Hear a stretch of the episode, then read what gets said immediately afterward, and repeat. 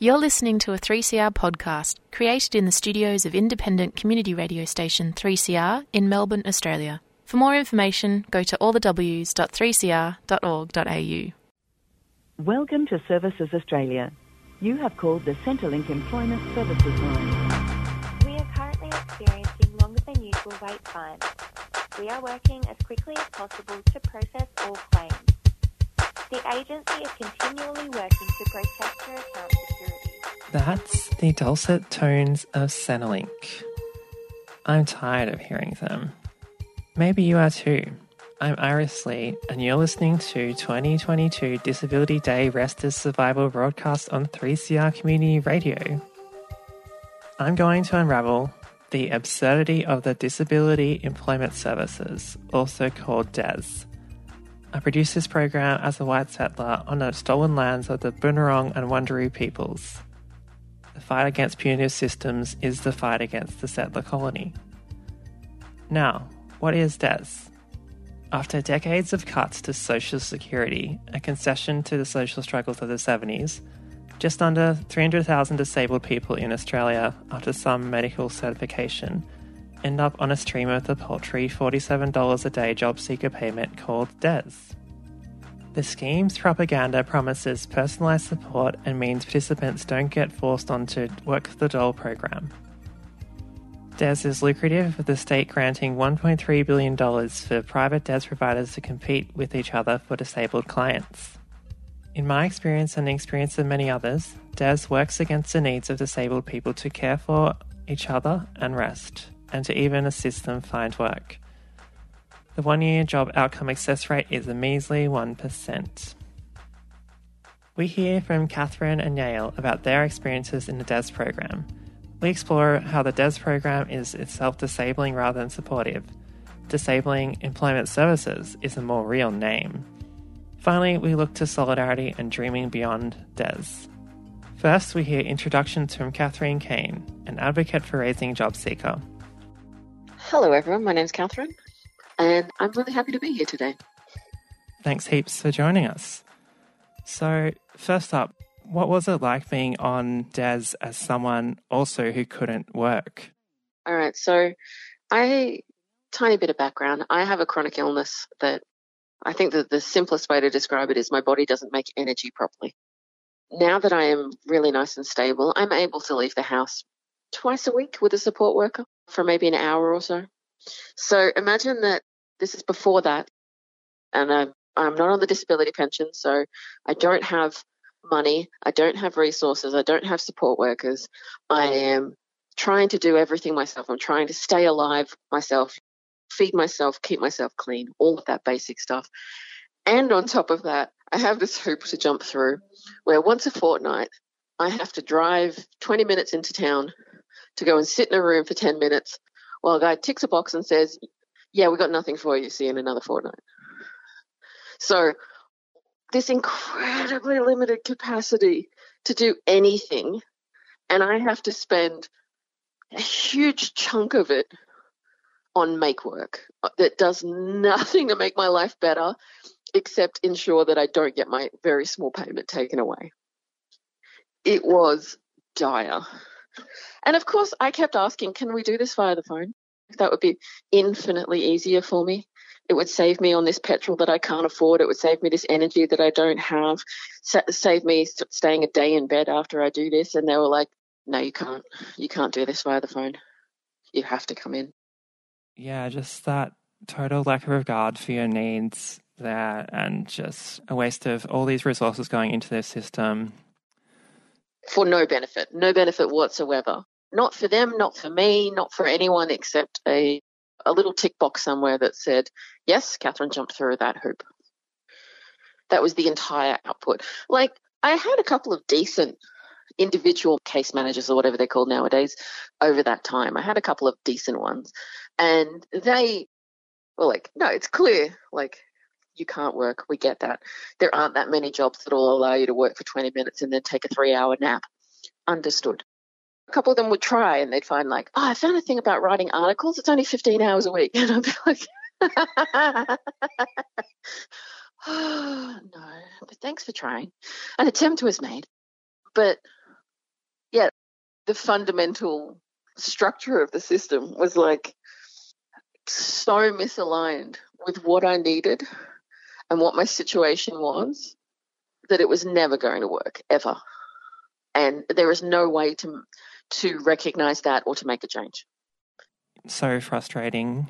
I guess we're at this stage that the government is talking about more and more reforms of this system that seems to be designed in in ways that doesn't work. And if the outcome is what is intended by design, it says a lot about what the government's doing if this is their intention and what to do with disabled people on the DES. There's also a linkage between the DES and the National Disability Insurance Agency. And at the start of November, the ALP government announced a pilot program connecting NDIS participants with the DES for interested disabled people on NDIS. I'm wondering if you could speak about linkages between the NDIS and the DES. They sound like they should have perfectly aligned goals. Hypothetically, they have perfectly aligned goals. Like the NDIS and the NDIA are designed to support disabled Australians to live their lives, to do all of the things that everybody else wants to do, which includes employment, if that is a thing that they are capable of doing, under circumstances that make it possible for them, whether that includes workplace accommodations or whether that includes more flexibility than a number of employees are usually willing to offer. And the DES, hypothetically, has the same sort of thing, but within the narrow ambit of employment like helping disabled people with the resources, the connections, getting all the things they need to be able to be employed. If the DES actually did that, linkages with the, the NDIS would be possibly slightly redundant, but they would be perfectly aligned and everything would be fine. Like you can talk to the NDIS about getting some work accommodations that help you work, or you could talk to the DES about getting the accommodations that could help you to work. That's not the reality. The NDIS is, for its flaws, which exist still, has the stated goal, and it is mostly aligned with the goal of helping Australian disabled Australians live their lives, a normal life in the community. The DES, so far as I understand it, I don't even, I cannot even beautifully articulate what their actual goal is other than making themselves some money. Because if their stated goal was to help disabled Australians enter the workforce and to get long term employment, none of the structures and some of the incentives, but none of the structures of the DES are actually set up for that. Like they don't actually do the thing. One of the things that's great about the NDS when it's working correctly is there's this process where they find out what you need. Congratulations, you're on the NDIS. And now we have this long process about what are the areas of your life that you need help with? What are the resources that you need? Do you need like mobility aids? Do you need this? Do you need that? What supports do you need? The DES has none of that so far as I'm aware. So I certainly didn't, and I've never spoken to anyone where their first interview with the DES is like, "So tell me what your access needs are. Tell me what you need to become employed, part time, full time, whatever works for you." There's, it's, welcome to the DES. Sit down. Here are 20 checklists, at least six of which are completely irrelevant to you. Here's a bunch of forms where we're just going to tick a bunch of boxes. See you in a fortnight. There's no linkage saying, here are the resources you need, here are how we're going to get the resources, this is what our funding is for, this is what we're for to help connect you to whatever it is you need. That process seems fundamentally missing slash broken slash working as designed, where none of that happens. Yeah, so a lot of like pillaring and skepticism of that announcement what's the intentions here, especially because we know in recent decades, like moving more and more disabled people onto job seeker has been the main intention of the government as a sort of like austerity measure and making it more and more difficult to get onto the disability support pension. Yeah, it took me two and a half years of legal fighting for me to finally succeed at it. Mm, that's such a long, time consuming battle. and energy consuming. Yeah, absolutely. It was it was devastating. But yeah, facing the idea of the rest of my life on JobSeeker was just like, well, that's not life. I've seen the estimates that the current estimate is that there's more than 400,000 people who should be on the DSP, but are on JobSeeker instead. Yeah, huge numbers of disabled people there, abandoned by the state in that way. And yeah, so picking up the overall theme of today's broadcast, Disability Day, which is rest is survival, what do you wish Des was? I wish it was a disability specific version of what the NDIS is supposed to be.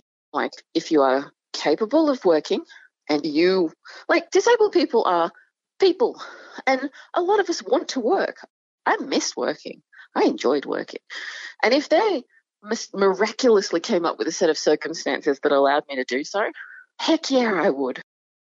Everyone wants to do something that's meaningful to them. Everybody wants to contribute. Everybody wants to do something, whether that's traditional work or volunteering or whatever. Everybody wants to matter. I'm not going to start doing inspiration porn. I'm really not. But, uh, disabled people have a lot of strength and a lot of capability that actually is derived sometimes from being disabled. Like, we've been resilient for a very long time. We've learned what is and is not important in our lives. Our values are often really strong because if you have to give up stuff, you give up the stuff that isn't important. So, as a result, if you make the right accommodations, disabled people in your workplace cannot just be a, I guess they'll do because we couldn't find anybody who wasn't disabled, but they can be absolute superstars in your workplace. So, along with my energy limitations comes a good deal of brain fog of when I get tired, I start losing words and start getting very incoherent. So before, before I got sick, I was probably more of a waffler than I am now. And since more and more since being ill, I've my communication has gotten more succinct, more powerful, more accessible, less self-involved, like all of those things where you're raised to be like, oh, you're the smart kid. Smart kids are the worst communicators.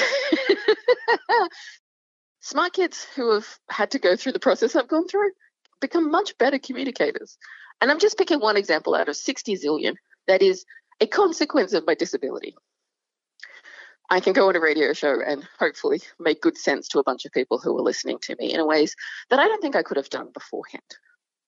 And so that's just one example out of 60 zillion of the ways in which disabled people are not just something you have to put up with in your workplace, but can actually be amazing in your workplace if they get the accommodations they need. And that's what the DES should be a resource center of everything from, okay, you need an adjustable desk. We'll make sure that your workplace has an adjustable desk. Or oh, you've got these lighting problems. Okay, here's how to manage those. And here's worksheets, here's resources, here's some funding so that we can get you the shoes you need so that you can stand all day. Or whatever it is. The same way the NDIS is designed to be all like, yeah, you can go out in the community if you have the walker that you need to maintain your mobility. So let's get you the walker so that you can go out into the community. What do you need to make that happen? Let's make that happen. You just heard from Catherine Kane, a Raise the Rate advocate. You're listening to 3CR Community Radio's 2022 Disability Day broadcast, 855 AM, streaming live at 3cr.org.au and digital. This year's theme is Rest is Survival. We're examining the deep problems of disability employment services, or DES, which really disrupts our rest. Next up, we hear introductions from Yael, who I invited on because of her incisive way of analysing systems. Hi, my name's Hannah or Yael.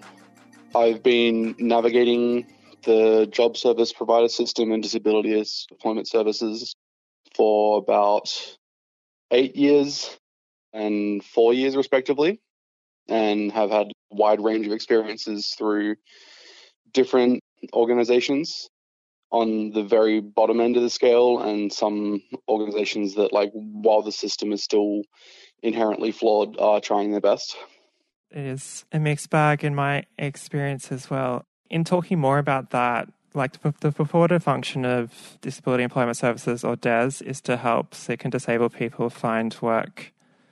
Yet only that's only happens one percent of people, and there's 1.3 billion dollars that go into it. That's around four thousand three hundred dollars per person.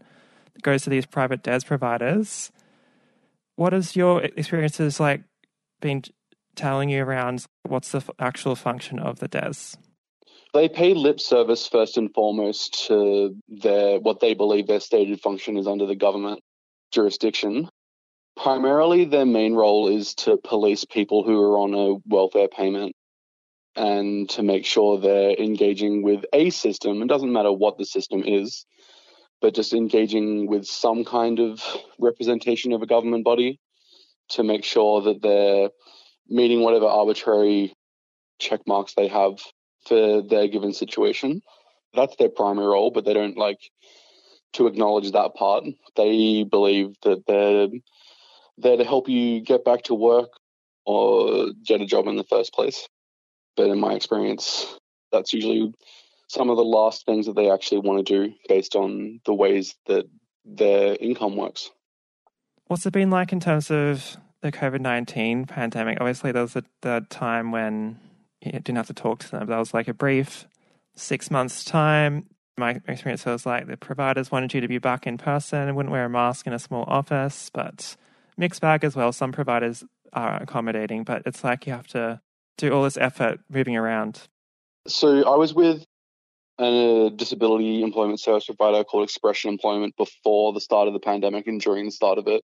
But after our mutual obligations period of not having to interact with the system, the provider shut down the service because it was facilitating LGBT disabled people in that sector and they lost the contract that they had for that service.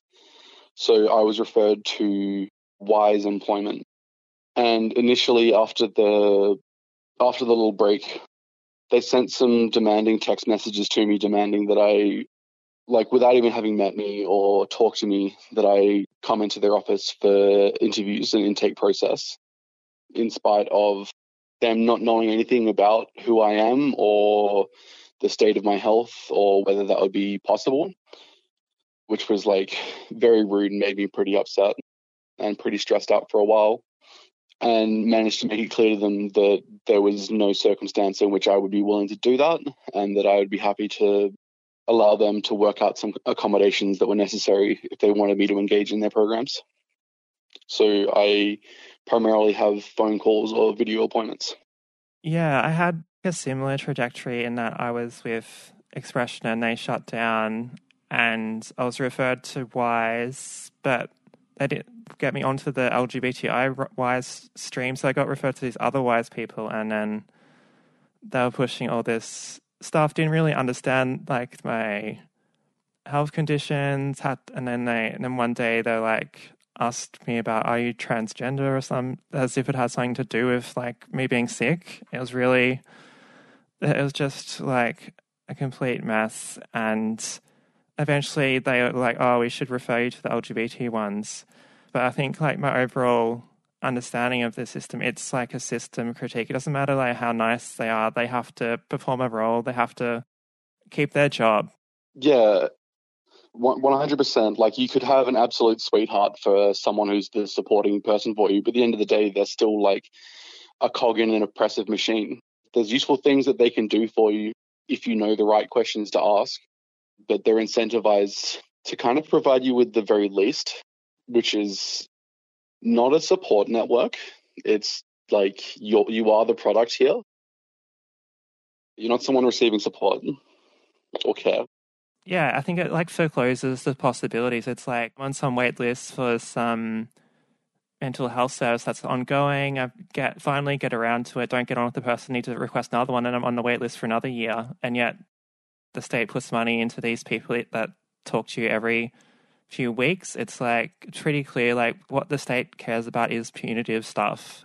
That's reflected by the nature of who some of these organizations are. Like I haven't seen Max Employment as a disability and service provider, but I have seen them as a job service provider, and their parent company is Maximus Solutions, which is, they run in Australia various neoliberal projects from prisoner transport to patient care.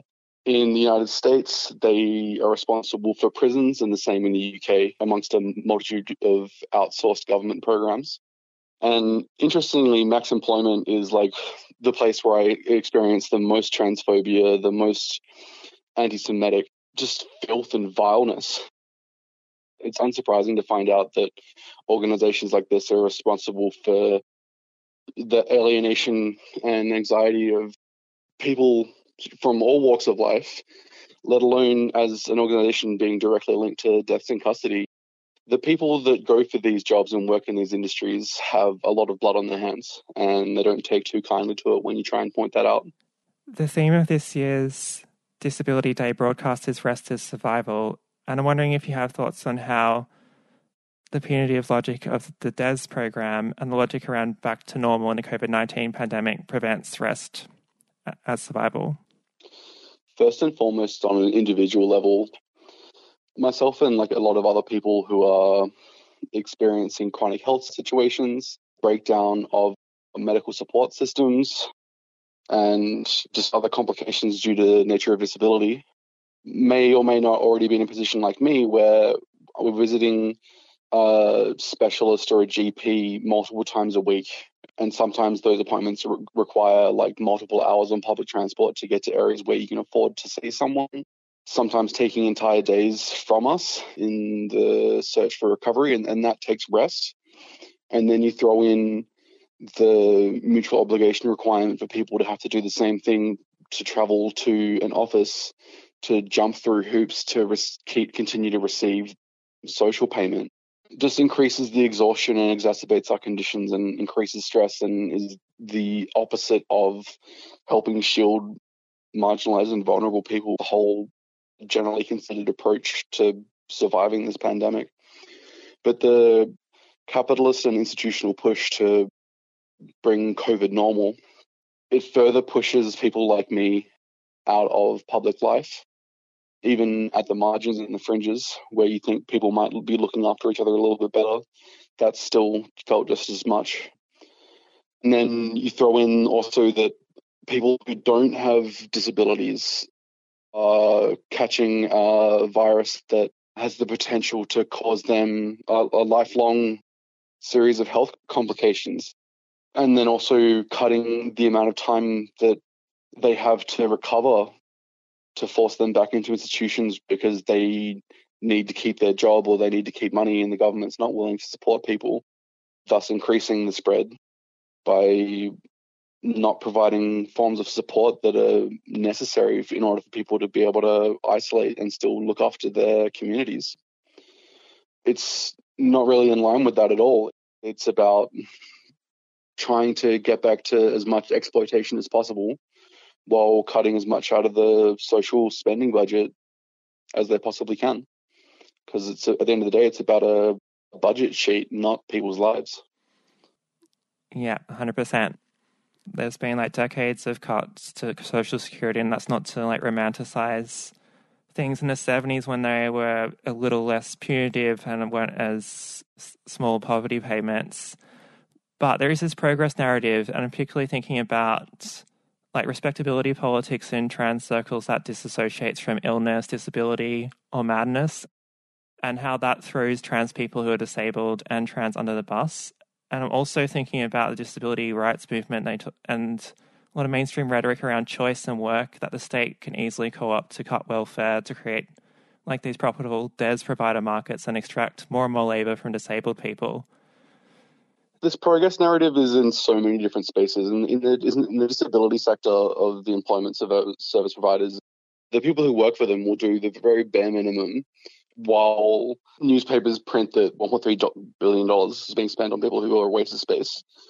So, like, we have in the media narratives that say that our lives are meaningless, a burden to everyone around us. And then we're forced to navigate these institutions that frame themselves as helping provide us with care, but what they're really providing us is more stress, a tangible and implicit threat of violence if we aren't able to cooperate in the ways that they decide that we are capable of. Meanwhile, these are people that don't have like medical backgrounds and don't understand the conditions that a lot of us are living in. And the general public misguided at every turn about what the true nature of these institutions is like.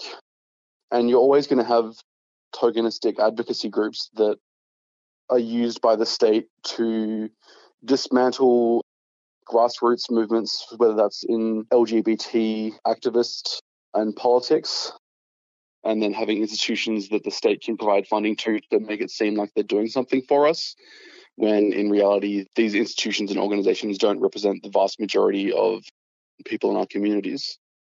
So, like, the myth of eternal progress is just like this white supremacist idea that we live at the end of history and things are better now than they've ever been because they have to be, right? It's part of the like capitalist fantasy about Western imperialism and cultures of subjugation that you don't have anything to complain about. Things are better than they've ever been. It's a silencing tactic. Yeah, for sure. Do you have any further thoughts on like where to from here and like resistance and solidarity against these systems? It's a big question. Yeah, please wear a mask when you're in a public space. Me and every other immunocompromised person that I know who is having to take a big step back from any kind of social or public life are sick of begging you to take the mildest of precautions that help prevent more harm happening to people in our communities. Not only for ourselves, but also for you. I, I can't overstate that enough. Apart from that, like the disability employment service providers can provide you with more than you know. Talk to each other, find out what you've gotten from them. They can buy you more than just some work clothes. They can pay for things that they will try and pretend that they can't pay for. Use that for what it is if you are capable of doing so. But really, these institutions are, are never going to be our savior. And the only way to provide the meaningful support that each of us need in our lives is stronger grassroots movements of people who are willing to do work to help look after each other. So whether that's through mutual aid groups like the Food Angels who help provide food to a sliver of our community, if there was more people doing things like that, people willing to help people get to and from appointments so they don't have to risk their health through public transport, which is not exactly the safest place to be during a pandemic and also just righteously inaccessible at the best of times. So just like helping look after each other and understand our needs in like a mutually beneficial way. We can all help each other if we are prepared to. You just heard from Yael, ending there on the solidarity we need to build a new world from the ashes of disabling employment services. You're listening to Rest is Survival on 3CR Community Radio 855 AM, streaming live at 3cr.org.au, digital, and on your community radio app. A special thanks to Pauline Fortuna and 3CR for putting together today. There's lots I haven't touched on properly in this program. The white supremacist state restricts migrants from any social safety net for many years. The social security system particularly punishes First Nations peoples in this settler colony. I invite our settlers on these stolen lands to ask how we can act in solidarity against the border and the colony. In particular, pushing in solidarity with the struggle for land rights, such as supporting land back initiatives such as one of Kanak. That's W U U R N of Kanak, K A N A K, in your search engine. To go out, I'm dreaming a revolutionary future where Centrelink hold music is but a distant memory that we dance to punked up in an accessible party of our dreams, and we get all the rest we need.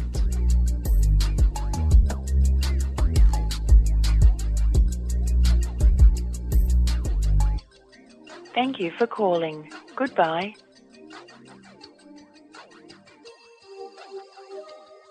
You've been listening to a 3CR podcast produced in the studios of independent community radio station 3CR in Melbourne, Australia. For more information, go to allthews.3cr.org.au.